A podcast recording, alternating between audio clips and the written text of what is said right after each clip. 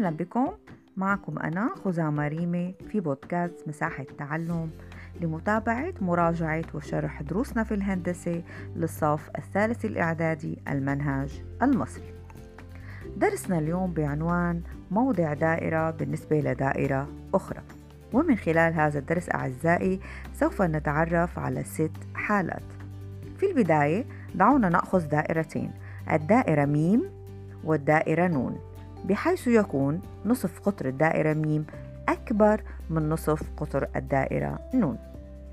إذا رسمنا خط واصل ما بين خط المركزين ميم ونون نحصل على قطعة مستقيمة حنسميها بدرسنا خط المركزين. يلا تعالوا نبتدي. بعد ما تعرفنا مين هو خط المركزين لنشوف الحالات الستة. أول حالة شباب معنا بيكون الدائرتين متماستان من الخارج، الدائرتان متماستان من الخارج. في هذه الحالة بيكون معنا الدائرتين متلامستين فقط في نقطة وحيدة هنسميها فرضا النقطة ألف. إذا جمعنا نون قاف واحد زائد نون قاف اثنين هيطلع معنا مساوي تماما لطول خط المركزين ميم نون. معناتها إذا كانت الدائرتان متماستان من الخارج فإن خط المركزين يساوي الجمع. بطريقة مختصرة إذا حابين نحفظها، خط المركزين يساوي الجمع. وفي حال التلامس أو التماس الخارجي بيكون الدائرة ميم تقاطع الدائرة نون يساوي النقطة ألف، وسطح الدائرة ميم تقاطع سطح الدائرة نون كمان بيساوي النقطة ألف. الحالة رقم اثنين، الدائرتان متماستان من الداخل، أي الدائرة نون موجودة كليا ضمن الدائرة ميم وبيلمسوا بعض بنقطة وحيدة حنسميها كمان النقطة ألف. ما هي الحالة أعزائي؟ خط المركزين ميم نون هو عبارة عن نون قاف الكبير ناقص نون قاف الصغير. معناته خط المركزين هو عبارة عن ناتج يساوي ناتج طرح النصفي الأقطار، نصفي القطرين. معناته بالتماس الداخلي خط المركزين يساوي ناتج الطرح، وبالتماس الخارجي خط المركزين يساوي ناتج الجمع.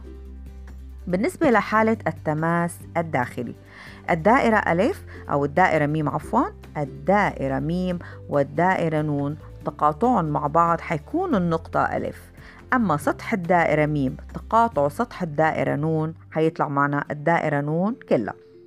الحالة رقم ثلاثة، الدائرتان متباعدتان. شو يعني متباعدتان؟ يعني بعض عن بعض. ما طب هالحالة حيكون خط المركزين ميم نون أكبر من نون قاف واحد زائد نون قاف اثنين، أكبر من ناتج الجمع. الدائرتان متباعدتان، خط المركزين أكبر من ناتج الجمع.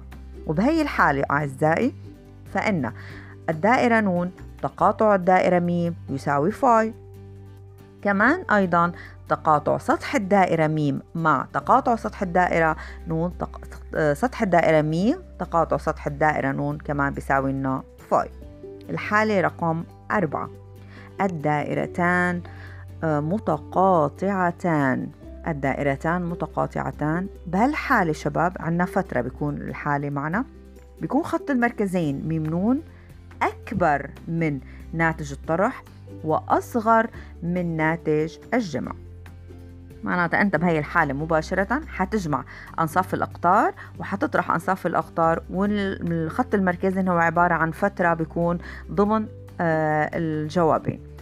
الحالة رقم خمسة، الدائرتان متداخلتان. شو يعني متداخلتان؟ يعني دائرة نون الصغيرة موجودة كليا ضمن الدائرة الكبيرة ميم، ولكن لا بتلامسها ولا بنقطة. بهالحالة خط المركزين ميم نون حيكون دائما أصغر من ناتج الطرح. طرح مين شباب؟ يعني نق واحد ناقص نق اثنين، طرح أنصاف الأقطار. وبهالحالة كمان عنا الدائرة ميم تقاطع الدائرة نون يساوي فاي، وسطح الدائرة ميم تقاطع سطح الدائرة نون يساوي الدائرة نون، باعتبار اعتبرنا نحن أنه الدائرة الصغيرة سميناها نون. آخر حالة من الحالات الستة، دائرتان متحدتا المركز. يعني أنا رسمت الدائرة نون وبنفس المركز نون حطيت ورسمت الدائرة الثانية اللي حسميها ميم مع تميم ونون طبقتين على بعضهما البعض النقطتين، وبهالحالة خط المركزين ميم نون يساوي طوله يساوي صفر. بهالحالة شباب عنا الدائرة ميم تقاطع الدائرة نون يساوي فاي، وتقاطع سطحي الدائرتين حيطلع معنا الدائرة الصغيرة. طبعا بالنسبة لهي الفقرات الستة شباب نحن بتجينا بالامتحان على شكل خيارات من ضمن أسئلة الخيارات. يلا تعالوا نطبق مثال صغير أنا وياكم وانتوا تخبروني شو الحالة اللي حتصادفنا. مثال: إذا كان لدينا الدائرتان ميم ونون، دائرتان نصفي قطريهما خمسة والثانية ثلاثة. أول شي شباب دايما وقت يجينا هيك سؤال بالامتحان أول شغلة بتساويها أنت بتجهز جواب الجمع وبتجهز جواب الطرح، بعدين بقى بتقارن إجابتك مع تتمة السؤال. معناتها أول شي أنا حأجمع خمسة زائد ثلاثة يساوي ثمانية، خمسة راح ثلاثة يساوي اثنين، معناتها ناتج الجمع ثمانية، ناتج الطرح اثنين. تعالوا نشوف بقى الأسئلة اللي أنا حاعطيكم إياها. إذا كان ميم نون تساوي ثمانية فما وضع الدائرتين؟ هاتوا لنشوف. ميم نون تساوي ثمانية، فإن مباشرة الجواب ميم نون تساوي ثمانية، خط المركزين يساوي ناتج الجمع اللي أنت جهزته وحطيته قدامك، ناتج الجمع يساوي خط المركزين. معناتها الحالة حتكون الدائرتان شو وضعهم شباب؟ متماستان من الخارج. أحسنتم. طبعا مثال تاني: ميم نون تساوي اثنين، خط المركزين يا شباب يساوي اثنين، معناتها خط المركزين يساوي ناتج الطرح. امتى كانت معنا نحن هي الحالة؟ كانت معنا بحالة التماس الداخلي. طبعا لا تنسوا شباب انه بحالة التماس سواء كان داخلي او خارجي هذول دائما مرتبطين بعلاقة اليساوي.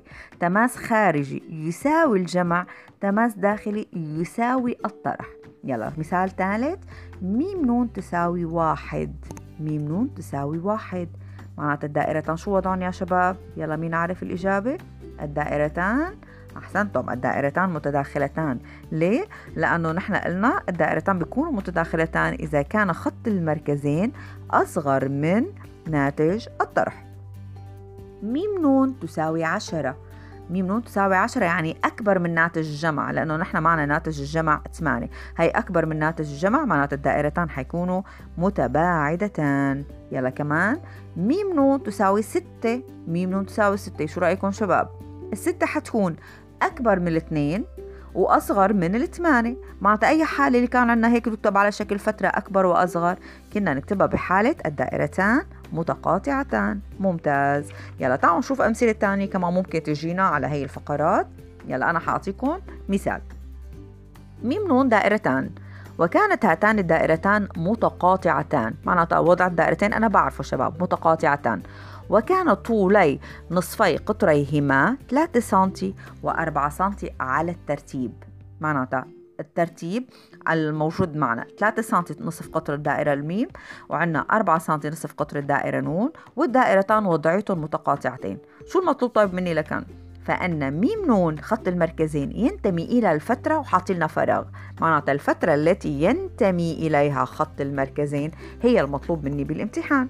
معناتها مباشرة أنا بما أنه الدائرتان متقاطعتان بقى مباشرة حأجمع أنصاف الأقطار وراح أطرح أنصاف الأقطار لجهز الفترة.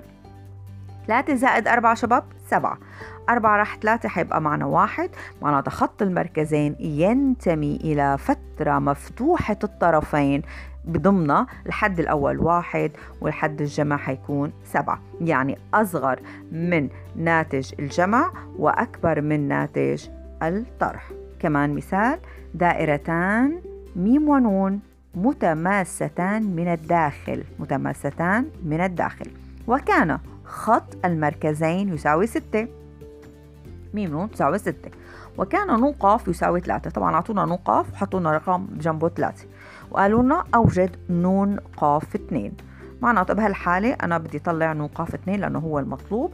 مباشرة أنا رجعت ركزت على صيغة نص السؤال، عم يقولوا لنا دائرتان متماستان من الداخل.